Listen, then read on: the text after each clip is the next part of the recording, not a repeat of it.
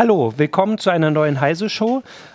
Ich bin Martin Holland aus dem Newsroom und wir sprechen heute über die Geschichte, die uns vor allem Ende vergangener Woche beschäftigt hat, aber eigentlich so das Internet hier, vor allem in Deutschland, auch wenn man das, wenn es mal so komisch wirkt, noch gar nicht losgelassen hat. Und dazu habe ich erstmal Christina aus dem Newsroom auch mit bei mir und Jörg Heidrich, unseren Justiziar. Nicht aus dem Newsroom. Nicht aus dem Newsroom, genau, der sich aber mit diesem Thema beschäftigt hat und musste. Und dieses Thema, von dem ich hier so geheimnisvoll geredet habe, ist die Linkhaftungsentscheidung des Landgerichts Hamburg vom vergangenen Donnerstag. Na, da ist sie bekannt geworden, sie ist schon ein bisschen älter. Ja. Da ist sie bekannt geworden, genau. Und aber bevor wir da, also es geht darum, wer haftet, wenn ich einen Link setze oder wenn Links gesetzt werden. Aber bevor wir das jetzt, weil das jetzt ja so ein bisschen sich geändert hat oder beziehungsweise die Diskussion jetzt ist, inwieweit sich das geändert hat, sollten wir vielleicht erstmal klären, wie es denn vorher so war. Weil so ganz klar und deutlich war das nie. War das nie mit der Linkhaftung, weil das tatsächlich nicht gesetzlich geregelt ist. Also weder auf deutscher Ebene noch auf europäischer Ebene gibt es ein Linkgesetz. Ja. Und es stand auch nie so ganz fest. Wer jetzt genau für Links haftet. Und das war dann also ein wunderbarer Raum für jede Menge Richterrecht, die sich dann, was auch sehr, sehr lange gedauert hat, da waren auch wirklich ein paar ganz schlimme Urteile dabei dann zwischendurch, aber wir hatten dann am Ende eigentlich ein ganz, ganz gutes Recht, das sah so im Wesentlichen vor, dass ich für fremde Links nicht hafte, es sei denn, es ist mir jetzt ganz klar erkennbar, dass da ein Rechtsverstoß ist. Sagen wir mal, ich verlinke auf irgendeine Bombenbauanleitung oder sowas. Oder ich wurde darauf hingewiesen. Das war so im Wesentlichen das, was früher war. Und damit waren eigentlich alle, bis vielleicht auf ein paar wild gewordene Rechteinhaber, eigentlich auch alle ganz glücklich. Genau, und weil du es jetzt sagst, also hier geht es ja immer um Urheberrecht, aber eigentlich waren das so allgemeine Rechtssachen. Also das, was illegal ist, genau, was halt sonst auch, was man sonst auch nicht darf. Genau, und das war der Sachverhalt bis zum September. Also wir hatten ja an dieser Linkhaftungs-Rechtsprechungsbildung als Heise auch mal beteiligt. Die Älteren werden sich erinnern. Ach, stimmt, wir haben ja auch mal ein Urteil bis vor dem Bundesverfassungsgericht erwirkt, wo es darum geht, ob wir zum Zwecke der Berichterstattung tatsächlich auf Websites verweisen wollen, wo mit hoher Wahrscheinlichkeit urheberrechtlich fragwürdiger Inhalt ist. Und da hat das Verfassungsgericht sogar letztendlich dann gesagt, das ist im Rahmen der redaktionellen Berichterstattung in Ordnung. Bis dann im September der Europäische Gerichtshof kam, das höchste europäische Gericht. Und das hat ein Urteil gefällt, was uns damals allen schon die Schuhe ausgezogen hat. Also von daher war jetzt für die Leute, die sich vorher mit der europäischen Rechtsprechung beschäftigt haben, dieses Landgericht Hamburg-Entscheidung nicht völlig überraschend. Aber es macht das nicht besser. Ja. Also das ging. Es war ein komischer Fall. Also man fragt sich auch, wer mit so einem Fall vor den Europäischen Gerichtshof geht. Da hatte eine niederländische Klatsch-Online-Zeitschrift hatte Playboy-Bilder verlinkt. Und zwar solche, die nicht öffentlich zugänglich waren, und sie hatten die sogar auf irgendwelchen One-Click-Hostern verlinkt, also wo jetzt wirklich ziemlich klar war, das war nicht in Ordnung, und sie haben es sogar auf Aufforderung, beim ersten Mal haben sie es gelöscht, dann haben sie es nochmal gemacht. Damit zum höchsten Gericht zu gehen, ist vielleicht nicht so richtig wahnsinnig clever, und völlig überraschend hat dann der EuGH dann natürlich auch verurteilt, dass das nicht in Ordnung war. Nur die Begründung, die hatte es dann wirklich in sich. Und die Begründung war im Prinzip, wer einen Link setzt, der macht damit urheberrechtlich geschützte Inhalte auf der verlinkten Seite zugänglich. Ja. Das ist für die Nicht-Juristen ein merkwürdiger Gedanke, aber man sagt dann tatsächlich, das war so nicht geplant, und eröffnet damit eine neue Zahl an Leuten, die auf diese Inhalte zugreift. Und dafür ist man unter Umständen haftbar, wenn da dann tatsächlich ein Urheberrechtsverstoß ist. Und zwar dann, wenn ich die Website, auf der der Link gesetzt wird, mit Gewinnerzielungsabsicht, das ist, glaube ich, die Formulierung, betreibt. Und das geht recht schnell. Genau, das ist ja ein Thema, was auch schon immer mal diskutiert wurde, allein schon, wenn man Werbung schaltet. Ja, und wenn ich das mache, dann hafte ich unter Umständen dafür, wenn irgendein urheberrechtlicher Fehler auf der verlinkten Website ist, und das geht schnell. Ja, also das ist nicht nur bei Bildern, das ist auch bei Texten, das ist auch bei Grafiken, bei Filmen, alles, was urheberrechtlich geschützt sein kann. Und da sagt der Europäische Gerichtshof, ich müsse das kontrollieren. Was natürlich schon beim Europäischen Gerichtshof völlig absurd ist. Ja, also genau. Wie soll ich das denn machen? Ich meine, wie würdet ihr kontrollieren? Ja, also, eben. Also ich meine, wir versuchen ja, wenn wir jetzt eine Meldung schreiben und auf die Quelle auf einer anderen Webseite ist im Grunde, gucken wir ja, was ist das für eine Quelle. Die Argumentation ist, wir können ja nicht sicher sagen, dass das, was die angeben, stimmt. Ja. Genau. Weil das war jetzt die Geschichte, die dann in Hamburg anhängig war. Da war es, glaube ich, falsch deklariert. Genau. Der Inhalt. Genau. Also Europäischer Gerichtshof hat gesagt, wenn ich mit Gewinnabzielungsabsicht handle, muss ich das überprüfen. Und wenn ich den Link setze, kann man davon ausgehen, dass ich es überprüft habe und dann hafte ich dafür. Anders bei Menschen, die nicht im gewerblichen Bereich handeln, also rein privat, bei denen ist das nicht so, die dürfen das, die haften nicht dafür. Aber bei jedem Freiberufler, bei jeder gewerblichen Website, bei jeder, ne, also alles, wo man irgendwie Geld mitmacht, muss ich das überprüfen. Also auch Blog, wo einfach ein bisschen Werbung geschaltet ist. Also auch der Blog, wo ein bisschen Werbung geschaltet ist, natürlich auch Heise Online, die gesamte Online-Presse, hat das der EuGH auch überhaupt nicht berücksichtigt, sich da keine Gedanken drüber gemacht. Und dann hat das Landgericht Hamburg, worüber wir jetzt reden, einen solchen ähnlichen Fall vorgelegt bekommen und hat, auch nicht völlig überraschend, dann natürlich so im Sinne des EuGH entschieden. Ja. Genau, und ihr habt aber auch Konsequenzen daraus gezogen, oder? Ja, Konsequenzen, ja, wir waren erstmal erschüttert. Also, wir waren erstmal damit beschäftigt, erschüttert zu sein. Aber da ging es in der Tat, ich weiß nicht, du hast es dir auch angeschaut. Genau, also es geht um ein Bild, das bearbeitet worden war. Also ich glaube, das Originalbild stand unter einer Creative Commons Lizenz, was inzwischen relativ verbreitet ist. Also zum Beispiel, wir gucken auch auf Flickr, da kann man das schön sortieren und so. Ja. Und das Original stand unter einer Creative Commons Lizenz und das war bearbeitet worden und diese Bearbeitung war nicht richtig lizenziert, stand auf einer Seite und war verlinkt worden. Diese nicht richtige Bearbeitung. Website, genau. Und der das verlinkt hat, also nicht der diese nicht richtige Bearbeitung, sondern der es verlinkt hat, der stand jetzt vor Gericht. Habe ich das richtig zusammengefasst? Ja. Genau. Und das zeigt halt schon die Schwierigkeit dieser Überprüfungspflichten, weil wenn ich auf Twitter gehe, also ich weiß, ich hatte auch schon Fälle, wo ich Bilder gesehen habe, da stand eine Lizenz da und da dachte ich, okay, das wird auf keinen Fall stimmen. Das ist ein professionelles Bild, das offensichtlich nicht der Typ gemacht hat, der irgendwie noch 10 andere Bilder da reingestellt hat. Und da habe ich auch schon mal jemand drauf hingewiesen. Aber das ist das, was man machen kann. Aber ich kann nicht, oder beziehungsweise das ist die realistische Einschätzung, ich müsste den anschreiben und müsste fragen, hast du das Bild her? Das ist die Frage und das ist natürlich das, was die Gerichte nicht beantworten müssen. Die Gerichte haben es ja sehr gut. Die Gerichte sagen, es bestehen Prüfungspflichten, prüft mal. Ja, und lassen natürlich die User damit ziemlich alleine. Und die spannende Frage und die dann letztendlich jetzt auch, denke ich, uns alle beschäftigt ist, wie intensiv sind denn diese Prüfungspflichten? Wie muss ich denn da einsteigen? Es gibt Kollegen, Anwaltskollegen, die meinen, man müsse sich das nur ordentlich angucken und wenn man da nichts offensichtlich Rechtswidriges empfindet, dann wird das schon seine Richtigkeit haben. Ich persönlich und viele andere bezweifeln das. Das würde ja in diesem Fall auch nicht reichen, weil der hat es ja falsch deklariert. Wenn ich es mir angucke und die Lizenz sehe und die ist ordentlich verlinkt, hätte der in dem Fall richtig, also nach dieser Einschätzung, die du deswegen vielleicht auch nicht teilst. Es fragt dir auch einen Zuschauer, wie man im Grunde auch dann im Nachhinein beweist, dass man geprüft hat, ob zum Beispiel ein Screenshot mit Datum reicht. Stellen wir mal ein bisschen zurück. Okay, also das Landgericht Hamburg hat eben denjenigen verurteilt, der diesen Link gesetzt hat und der hatte noch irgendwelche Unterrichtsmaterialien verkauft auf seiner Website und deswegen hat er mit Gewinnerzielungsabsicht gehandelt und dann hat er vorgerichtlichen Schriftsatz, in einem Schriftsatz wurde auch noch geschrieben, ihm sei das EuGH-Urteil bekannt, aber er hielt es für völlig verfassungswidrig und deswegen sei er im Traum nicht auf die Idee gekommen, die verlinkte Website zu überprüfen, was dann, glaube ich, auch noch das Sakrileg war, das ihm dann den Kopf gekostet hat.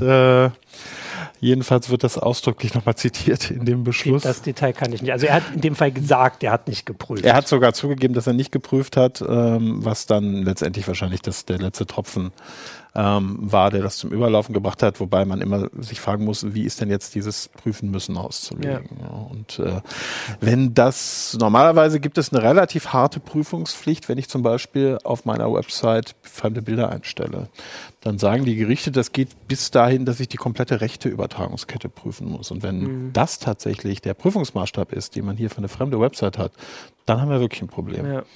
Ja, und das darf geht einiges hin in die Tendenz. Und ich hörte von dem Anwalt, der dieses Urteil erwirkt hat, dass wohl noch mehrere Fälle vor dem Landgericht Hamburg anhängig sind, weil wir natürlich dann auch noch das Problem mit diesem wunderbaren fliegenden Gerichtsstand haben. Ja, weil vielleicht sollte man das mal kurz erklären, warum jetzt in Hamburg das deutsche Internet immer beurteilt wird. Also kommt das dort an in Deutschland? Nein. Wir haben uns ja schon überlegt, ob wir irgendwie das speziell jetzt Hamburg mit irgendwie einer Firewall umgeben, dass unsere Inhalte nicht in Hamburg abrufbar sind, aber das ist wahrscheinlich auch keine Lösung. Also man kann in Deutschland überall da klagen, das ist der fliegende Gerichtsstand, wo das Internet bestimmungsgemäß abrufbar ist. Und alle suchen sich offensichtlich das gleiche Gericht aus, oder nicht alle, sondern wenn man bestimmte Urteile erwirken will, die besonders, also in dem Fall, das kann man auch nochmal, geht es halt um Urheberrecht. Du hast ja vorhin gesagt, es gibt verschiedene rechtswidrige Inhalte natürlich. Wenn man urheberrechtsfreundliche Urteile erwirken will, wäre meine erste Wahl als Anwalt auch Hamburg. Genau, da gibt es dann andere. Wenn ich zum Beispiel Presseorgan vertrete, gehe ich in andere Städte. Und also wenn man sich ein bisschen da auskennt, kann man schon ziemlich genau, natürlich nicht das Urteil wirklich vorhersagen, aber die Tendenz ist ziemlich eindeutig. Also in diesem Fall wäre ich auch nach Hamburg gegangen als Rechtsanwalt. Und das ist ja im Prinzip auch nur folgerichtig, was das Landgericht da sagt. Deswegen ist es auch nicht wirklich überschneidend, weil die sich natürlich am Europäischen Gericht entwickelt haben. Sie haben allerdings, das muss man dann auch sagen, alles Mögliche, was man an diesem Urteil noch scharf auslegen kann, haben sie dann nochmal scharf ausgelegt. Also da ist dann nochmal, haben sie nochmal ein bisschen was draufgepackt bei allem, was sie noch frei interpretieren konnten. Jim Murray fragt hier, der Zuschauer, ob es denn noch mehr Instanzen gibt. Also kann das bis zum BGH hochgehen? Nein, kann es nicht. Die Sache ist abgeschlossen. Also derjenige hat das Urteil anerkannt. Okay. Beziehungsweise, Entschuldigung, es ist kein Urteil, es ist ein Beschluss, was man auch noch dazu sagen muss, was die ganze Sache auch nochmal ein bisschen in einem anderen Licht erscheinen lässt. Das heißt also, man hat denjenigen, der den Link gesetzt hat, gar nicht gehört, sondern es ist per einstweiliger Verfügung in einem Beschluss, also ohne mündliche Verhandlung, das Urteil ergangen, nur aufgrund dessen, was die Kläger oder die Antragsteller hier vorgetragen haben und weil es so wahnsinnig eilbedürftig war, weil das Obergericht hier so gelitten hat, hat man dann das direkt ohne Anhörung erlassen. Aber da er es akzeptiert hat, ist dieser Beschluss ist rechtskräftig, der gilt und auch für uns oder für alle? Nee, also gilt jetzt erstmal unmittelbar nur in diesem Verfahren. Aber es ist natürlich anzunehmen, dass wenn sich das Landgericht die Mühe macht, einen Beschluss mit 12 Seiten zu begründen, was ungewöhnlich ist bei einem Beschluss, dass es dann sich auch überlegt, wie es zukünftig mit diesen Fällen umgehen wird. Und wie gesagt, es war zu hören, dass da noch mehrere anhängig sind. Also das heißt, wir werden da weitere Sachen zu hören und wahrscheinlich wird es nicht so, dass zu schlucken kriegen. Wir werden, weil jetzt kommen ja, das hast du ja, dann wirst du ja auch gleich vorlesen, weil ich kenne das auch aus den E-Mails, dass jetzt die ganzen Details fragen wollen. Wir haben jetzt die ganzen Sachen erstmal aufgeführt. Also es ging um gewerbliche Internetpräsenzen, um Links, die direkt gesetzt waren. Um Urheberrechtsverletzung, nicht um jede Rechtsverletzung. Um Urheberrechtsverletzung. Und jetzt war die Frage, weil ich hatte das, kann vielleicht mal anfangen mit dieser Frage, dass da hast du, wir haben ja hier auch intern drüber geredet, schon auch zu was gesagt, dass ich glaube im Forum hatte jemand gefragt, was denn ein Link ist, weil jetzt kommen natürlich die ganzen Fragen, was ist denn ein Link? Also wir wissen alle, dass das, was in den meisten Browsern blau ist, was direkt, wo man draufklickt, hinkommt. Aber was ist denn zum Beispiel, wenn ich was nur reinschreibe und das nicht drauf verlinke, also dass ich nicht draufklicken kann, sondern den Link heutzutage im Browser reinnehme und dann Rechtsklick öffne. Also da hat das Oberlandesgericht München tatsächlich auch in dem Fall, den wir damals hatten mit den Links auf Slysoft, mal entschieden, dass ein Link nur das ist, was klickbar ist. Was natürlich technisch totaler Unsinn ist, weil das auch mit der Browserdarstellung und so weiter zu tun hat, andere Browser. Ne, aber solange wir nachweisen können, dass wir da keinen klickbaren Link in unsere Meldung gesetzt haben oder das sonst irgendwer, genau, ne? Also der sollte da mit hoher Wahrscheinlichkeit keinen Link gesetzt haben, aber auch da ist man nicht so hundertprozentig sicher, aber würde ich es zumindest so verargumentieren. Genau, und das gilt ja dann für so ähnliche Sachen, also da war noch, man kann ja auch ein Bild machen, einen Screenshot, man kann sich ja alles Mögliche ausdenken, das wird wahrscheinlich auch gefragt. Also es werden erstmal grundsätzliche Fragen gestellt, was ist das Internet? Also auch gerade von denen, die es dann persönlich betrifft, was ist zum Beispiel, wenn Forenbetreiber, können Forenbetreiber belangt werden, wenn Nutzer dort Links setzen? Wahrscheinlich nicht so ohne weiteres, weil sie es ja nicht selber getan haben. Also es ist für sie ein fremder Inhalt und für fremde Inhalte gibt es immer noch so ein paar Sonderformen, aber normalerweise haftet man dann nur, wenn man Kenntnis hat. Also das heißt, wenn er zum Beispiel was drunter geschrieben hat, dann kann man davon ausgehen, er hatte Kenntnis, oder wenn er halt explizit darauf hingewiesen wurde, dann muss er handeln, aber er muss jetzt nicht sein Forum danach durchsuchen von Beiträgen, die er nicht kennt, ob da möglicherweise Links vorhanden sind. Wenn man da ganz auf Nummer sicher gehen wird, wobei ich die Wertung, wie gefährlich das Ganze ist, stellen wir vielleicht noch ein bisschen zurück, kann man das Forum natürlich so einstellen, dass es nur Textlinks gibt. Mhm. So ist machen wir, glaube ich, auch. Forum, ne? Genau, ja. Das wäre. Ja, dann kommt noch eine Frage aus unserem Forum. Was ist denn mit Google? Ist das nicht eigentlich ein Angriff auf Google? Das ist nicht völlig auszuschließen. Es gibt eine gewisse Privilegierung von Suchmaschinen in der Rechtsprechung, auch nicht im Gesetz. Das steht auch nichts im Gesetz. Von daher darf man hoffen, dass Google nicht machen muss. Aber es wäre natürlich für Google ein Riesenproblem. Aber auch da wird es mit Sicherheit demnächst mal ein paar Urteile zu geben. Genau, weil jetzt ist dieser Richterspruch schon mal da und es gibt natürlich Menschen, die ein Interesse dran haben oder zumindest das mal vor Gericht bringen sollen. Jetzt wissen sie wo, falls sie es vorher nicht wussten. Ja. Können sie auch googeln. Okay. Noch können Sie es googeln.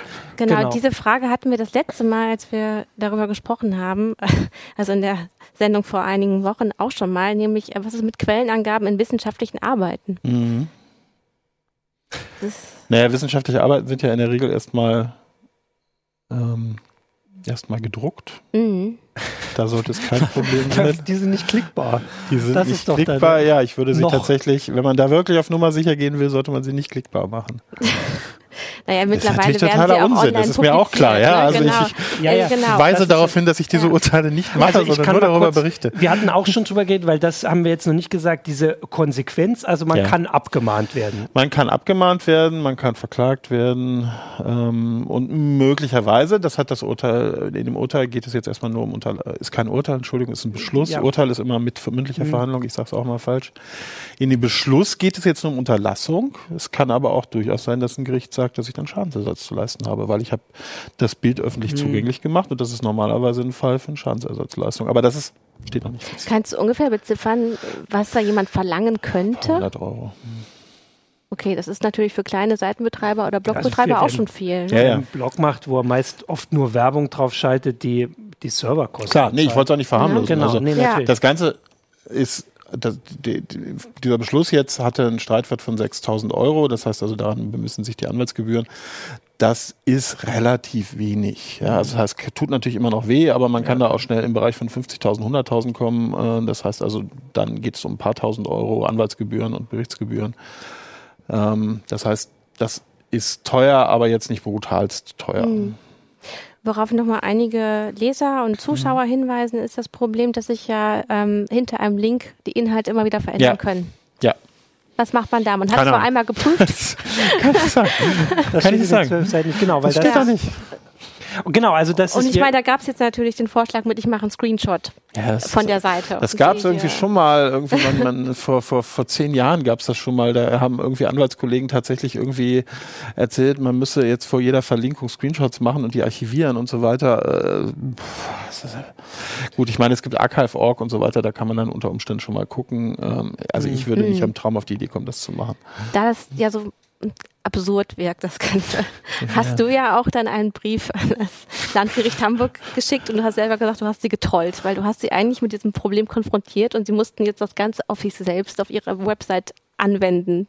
Was ist dabei herumgekommen? Ja, das war irgendwie so eine, ich war immer noch traumatisiert von dem Beschluss, Geschichte um 11 Uhr nachts, als ich dann einfach mal auf die Idee kam, doch mal nachzufragen, wie man sich denn da vorstellt, dass man das umsetzen soll.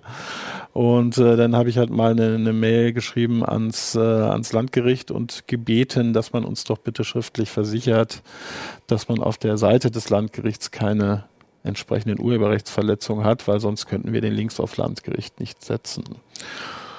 Und es war auch nicht wirklich für die Veröffentlichung gedacht. Ich wollte einfach nur mal gucken, wie die reagieren. Und sie haben ungefähr so reagiert, wie man erwarten könnte. Ja. Also ich habe da jetzt nicht wirklich viel mehr erwartet. Sie haben halt geschrieben, du kannst es sogar fast besser als ich. Also sie haben das erste Mal haben sie geschrieben, dass sie es jetzt erstmal sich angucken müssen. Genau, das war ja nur, wir haben es empfangen. Genau, sie haben nur so, und beim nächsten Mal haben sie geantwortet, dass sie davon ausgehen, dass sie keine urheberrechtswidrigen Inhalte haben. Also das hat man ja gehofft.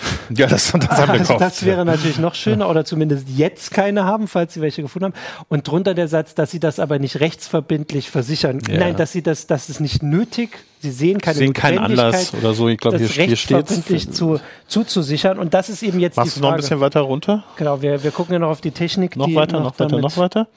Ah, hier steht es gar nicht. Okay. Das ist der erste. Also Sie sehen keine Notwendigkeit, es rechtsverbindlich zuzusichern. Genau, das habe ich auch nicht wirklich erwartet. Also muss ich uns ehrlich sagen. Aber es macht es deutlich, und es macht natürlich auch diese ganze Absurdität dieses Urteils. Ich meine, wir sind ein Online-Magazin. Ja, wir können doch nicht ernsthaft 3 Tage warten, bis uns jemand versichert. Ja, da hat irgendwie jemand in einem Forum geschrieben, ja, ist schön, dann haben Zeitungen wieder irgendwie eine Chance, ja, weil wir 3 Tage warten müssten, und das wäre dann so in Richtung Slow News sich entwickeln. Aber das zeigt natürlich auch so diese völlige Absurdität, und man kann sich, wie kommt man auf so eine Idee? Also man hat doch nie in seinem Leben einen Link gesetzt, wenn man auf solche Ideen kommt. Ja, aber vor allem zeigt es eben auch noch die andere Seite, wenn man jetzt so drüber nachdenkt, dass einerseits natürlich, wenn Leute jetzt anfangen würden, überall anzufragen, habt ihr urheberrechtswidrige Inhalte bei euch? Aber wenn uns jetzt jemand fragen würde... Ja, du hast keine Vorstellung, wie viele Leute mich deswegen gefragt haben, dich wahrscheinlich auch. Also ich habe 250 Mails bekommen. Sorry an alle, die sie geschrieben haben, ich kann sie nicht alle beantworten. Also ich habe tatsächlich, die Frage habe ich nicht bekommen, ob man jetzt... Also das wäre jetzt die Überlegung, wenn jetzt Google müsste dann irgendwann anfragen, bei Heise habt ihr urheberrechtswidrige Inhalte. Genau. Und wir können dann auch, also das wäre dann vielleicht das Landgericht Hamburg ist jetzt das Beispiel, wie man es schreibt. Wir gehen natürlich davon aus, aber ich arbeite jetzt inzwischen 5 Jahre hier, und ich habe immer noch nicht jede Seite gesehen, natürlich, und noch nicht alle Teile von Heise Online. Ich könnte das nicht sagen, du könntest das nicht sagen. Du wärst aber der gefragt wird. Kann keiner sagen. Genau, und das zeigt, also jemand hat es auf Facebook schön ausgedrückt, jede Detailfrage offenbart nur den Unsinn. Also jedes Mal, wenn man wieder sagt, wie definiert ihr diesen Teil dieser 12-seitigen Begründung, ist wieder klar, dass es nicht funktioniert. Das Problem ist aber, dass es eben jetzt da ist. Ja. Und wir haben heute schon einen Hinweis bekommen. Ich glaube, es gibt einen Newsletter, der jetzt schon nicht mehr verschickt werden soll. Ja, das fand ich dann aber doch ein bisschen hysterisch. Nee, irgendeine News-Site, die im Wesentlichen aus Verknüpfungen besteht, will, glaube ich, zumachen oder so. Genau, das kann man nur, es ist nicht so, wir reden hier nicht so nur, also es ist nicht, betrifft nicht nur uns. Nein, das betrifft alle. Also es gibt viele, die sich darüber Gedanken machen und die sagen, mein Blog, auf dem ich einmal pro Woche schreibe, was mir so passiert ist, ist es mir nicht wert, das Risiko einzugehen, dass jemand mich abmahnt. Also selbst wenn ich am Ende vielleicht von einem anderen Gericht dann doch rausfinden würde, dass es nicht so ist, die ganze nervliche Stress oder sowas, also ist ja nachvollziehbar, und das ist dieser berühmte Chilling-Effekt. Natürlich, und das ist das, was das gefährlich macht, und das macht es wirklich gefährlich. Dieser Beschluss ist nicht gefährlich. Ja, das ist der regelnde Einzelfall, vielleicht wird es eine Tendenz, müssen wir mal gucken, aber der Chilling-Effekt, der sich daraus entwickelt, nämlich, dass Leute Angst haben, Links zu setzen und sich dabei Gedanken machen und so viele Links einfach nicht mehr gesetzt werden. Das wird so sein. Ja? Da sehe ich mich selber auch. Ja? Ja. Also und ich habe vorher auch keine Links auf Bombenbauanleitung gesetzt, dass ich das irgendwie relevant wäre, aber es werden viele Links nicht gesetzt, und das ist eine Riesenkatastrophe, und wir werden wahrscheinlich 4-5 Jahre Rechtsunsicherheit haben. Es ist ja eigentlich auch schwierig, wenn man heutzutage über Fake News spricht, dass man dann im Grunde alle Nachweise mit so einer Rechtsprechung tilgt, ne? Weil wir möchten ja eigentlich transparent sein, wenn wir über irgendwas schreiben. Ja. Woher haben wir die Informationen? Genau. Und damit es eben nachprüfbar ist auch, damit untergräbt man doch eigentlich das Ganze auch. Ja.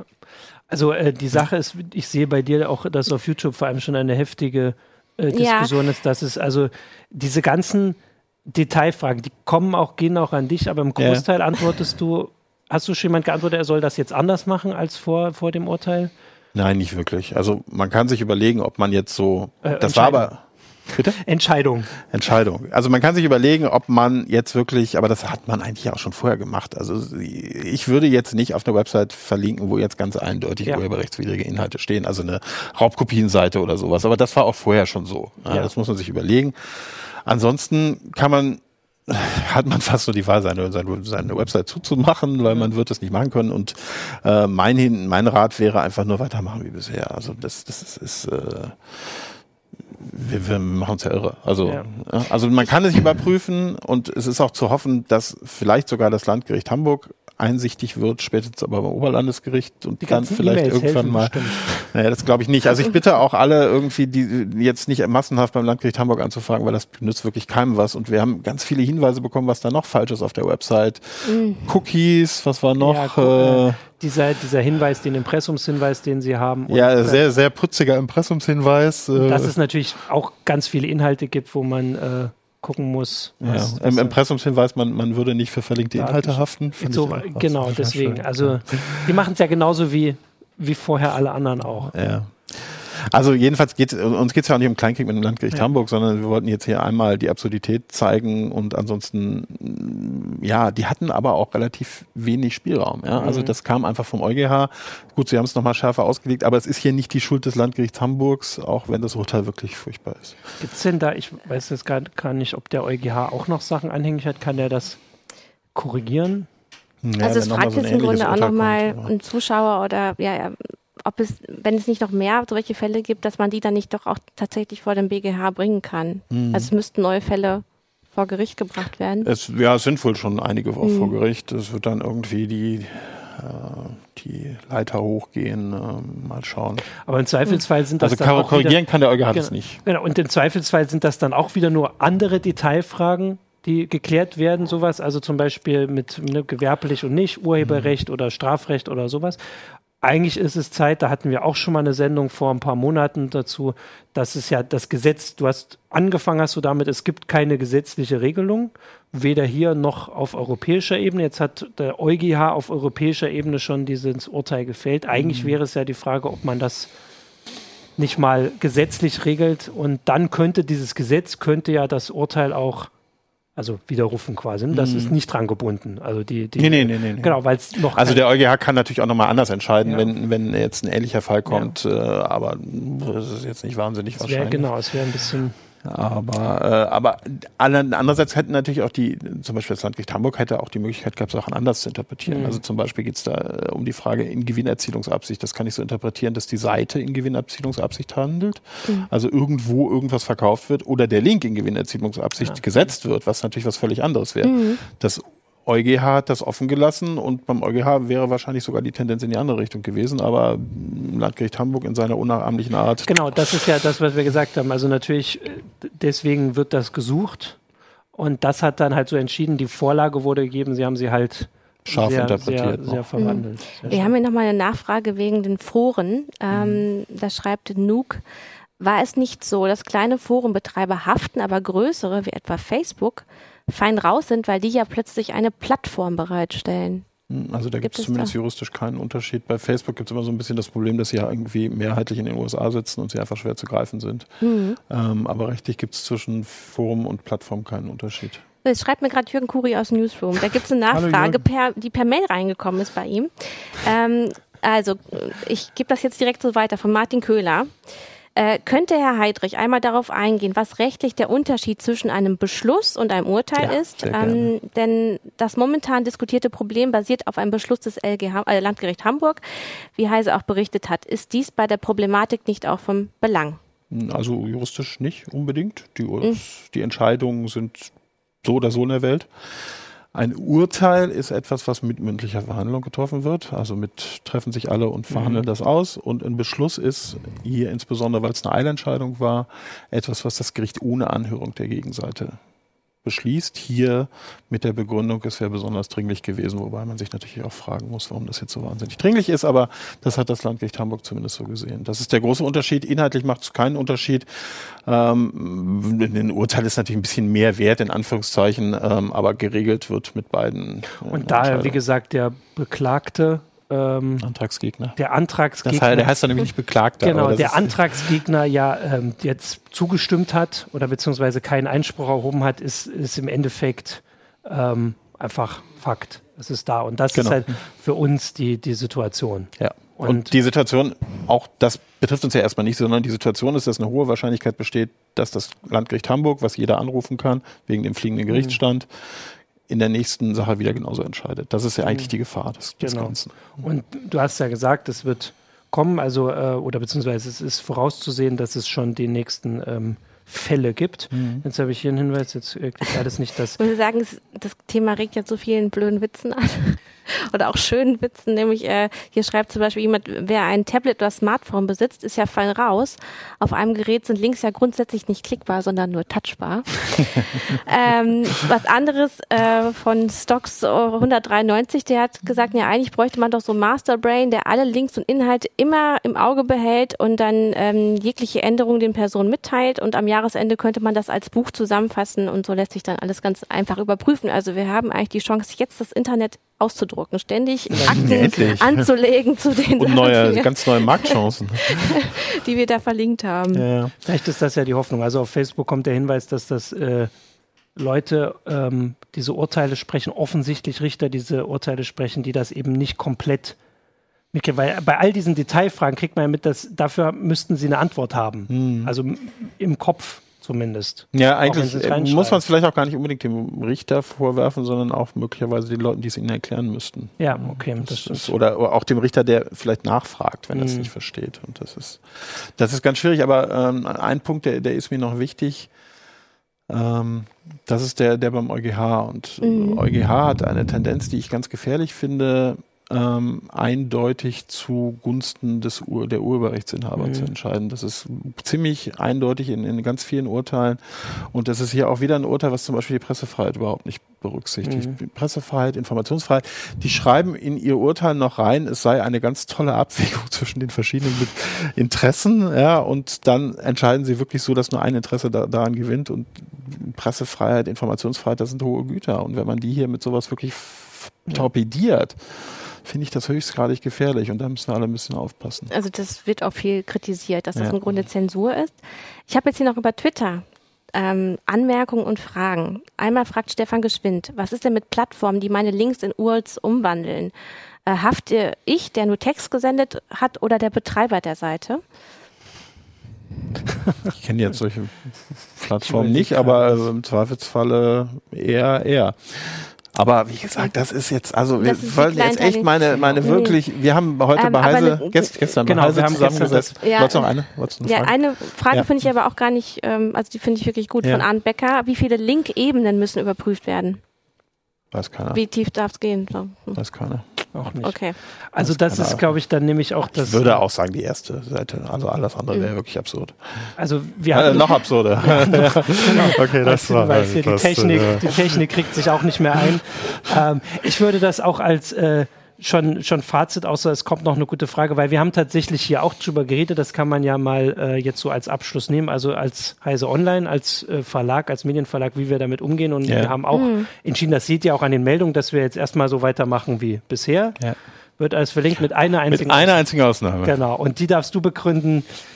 Ich sage es gleich, wir verlinken natürlich. Das war nicht meine Entscheidung, aber... Ich habe sie vorgeschlagen. Du hast das, glaube ich, sogar entschieden. Ja, nachdem heute mein Tag nicht so toll ist, nehme ich das hier für mich. Ich habe entschieden, dass wir weiterhin nicht auf das Landgericht Hamburg verlinken. Du hast es begründet. Bis wir die rechtswirksam, die werden die in 1000 Jahren nicht kriegen werden. Bis wir uns rechtswirksam versichern, dass es bei ihnen alles mit rechten Dingen zugeht. Jetzt hast du doch noch eine Frage um ein schönes Fazit. Das hier. Möchtest du es vorlesen? Ja, also The Web Fashionist sagt, wie sieht es aus mit Links, die als Dienstleistung, Informationen für die Benutzer verwendet werden, was wir im Grunde auch manchmal machen. Laut dem Telemediengesetz Paragraph 10 sollte das doch erlaubt sein und für Suchmaschinen somit doch auch? Fragezeichen. Paragraph 10, ohne zu der ins Detail zu gehen, Paragraph 10 TMG regelt keine Links. Ansonsten habe ich die Frage ehrlich gesagt nicht verstanden. Also er sagt, Dienstleistung, aber eigentlich ist das das Gleiche. Relativ egal. Wir hatten nur die schon Frage, zu Suchmaschinen gesagt, das ist eine Gewinnerzielungsabsicht. Ja, oder sowieso, wenn ich das als Dienstleister setze, habe ich dann durch das Setzen auch eine Gewinnerzielungsabsicht, aber letztendlich würde derjenige, auf dessen Website der Link vorhanden ist, dafür haften und möglicherweise, wenn der von einem Dienstleister gesetzt wurde im Auftrag, kann ich dann Regress nehmen. Ich komme mir gerade so vor, wie Zombie-Filme dafür zu kritisieren, dass die Zombies darin rennen. Ja, es kommen auch immer wieder schöne Ideen, auch die ist noch gut. André Müller schreibt, wenn nur die erste Link-Ebene begutachtet werden muss, reicht es doch, eine Weiterleitungsseite eines Dritten einzubinden, auf der nichts drauf ist als der originale Link. Nein, das können wir ausschließen. Okay, das ist doch zumindest ein etwas Spielverderber, aber also wir hatten das schon mal und du hast es gesagt, es wird uns weiter beschäftigen. Es wird uns beschäftigen, mein Rat wäre nicht in Hysterie zu verfallen, aber sich vielleicht ein bisschen, ja, aber da haben wir wieder den Schilling-Effekt, ja, also einfach, ja, aber man muss es einfach sagen, einfach ein bisschen gucken, worauf ich verlinke, dass da jetzt nicht völlig offensichtlich irgendwas ist, aber ansonsten so wenig wie möglich am bisherigen Tun ändern. Lass das Internet so, wie es ist. Lass das Leben. Keine Panik. Nur den guten Teil des Internets. Okay, mit dieser Einschränkung... Das ist natürlich der ohne Urheberrechtsverstöße. Genau. Ja. Mit dieser Einschränkung würde ich sagen, haben wir das gut zusammengefasst, soweit das geht. Den Rest muss dann irgendwann das Landgericht Hamburg erledigen. Und die Gerichte darüber vor allem. Genau, und das werden wir dann auch begleiten. Das seht ihr auf Heise Online und im CT-Magazin. Und bis dahin wünschen wir euch erstmal eine schöne Woche und sagen Danke. Tschüss. Ciao.